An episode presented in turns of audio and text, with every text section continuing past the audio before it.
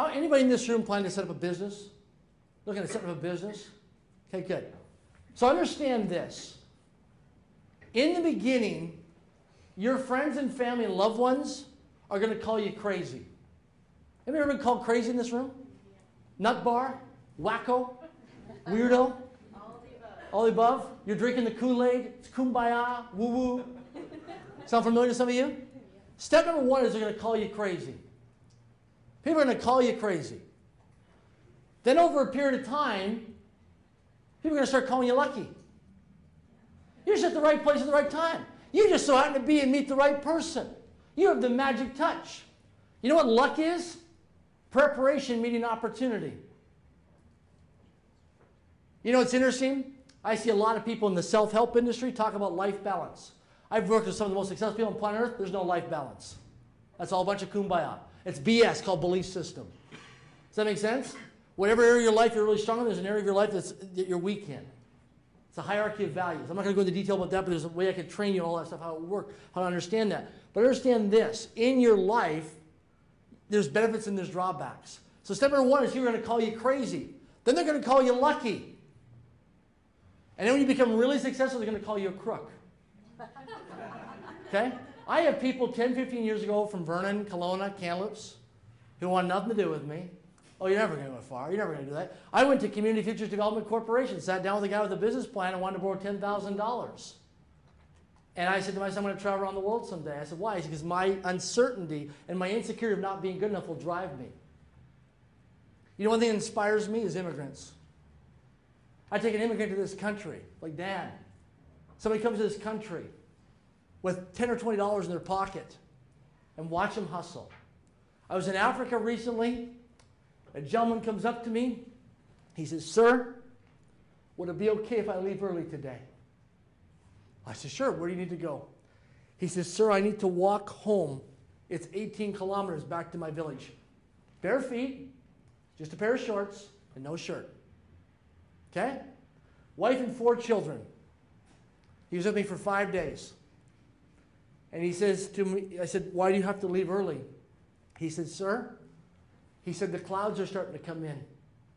And he said, I won't be able to use the stars and the moon to navigate to get back to my village and I might get lost.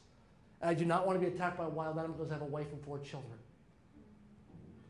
That morning, he walked 18 kilometers. That night, he walked 18 kilometers back. The next day, I learned that gentleman had not eaten in seven days because he wanted to come to the event because he had a dream. And when you see that, people in the world who come to this country with nothing, but they have a dream. Somebody who works at Subway, Tim Hortons, making $10, $12 an hour. And every couple weeks they're sending money back home to the Philippines, to India, to their country. And they're making minimum wage, living in Canada. And they don't complain because they want to make a difference. And when you see that in your life, it changes who you are. It changes you to realize the difference. Something so small, the impact you can make in people's lives. It's incredible. And you realize that, you know, I'm, when I go back here next week to Africa, that a solar powered flashlight from Canadian Tire, Walmart, the dollar store, can help a business owner in Africa stay open a few hours later to sell their farmers markets vegetables and make a little more money to provide for their family because they have no electricity. I have a Kindle. And uh, I'm in the village one day eating grasshoppers and crickets with these people, sitting around on a dirt floor, right? Nothing around, just a, just a straw hut. And I'm reading my Kindle. And I'm thinking to myself, my Kindle's got about 26% battery life on it, it's going to go dead. So I have to go back into the major city to charge it up if there's electricity. And I'm sitting there with these children, these orphan children, and I'm thinking to myself, wow, if I shipped books from North America to this village, the chance of it ever arriving here is slim. They don't have the distribution system of a mail system like we have in North America. And I thought, wow, if I could provide these children with Kindles, find a way to charge up their Kindle through a solar powered thing, and I could download the books in North America like Think and Grow Rich, The Richest Man in Babylon, How to Win Friends, Influence People, Seven Habits of Highly Effective People, Ocean Strategies, all these different books. and download them on a Kindle and give it to a child, it would change the direction of their village. Something so small. So, why do I bring this up? Because maybe tonight you have a call in your life that you want to dedicate your life to a cause or a purpose greater than yourself. What you'll find is successful people dedicate their life, whether it's missionary work, church work, it's to help eradicate a disease.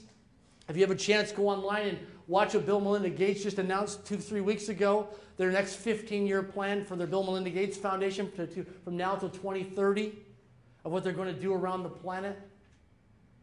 And you start to find your ways rather than thinking, I met a woman one day.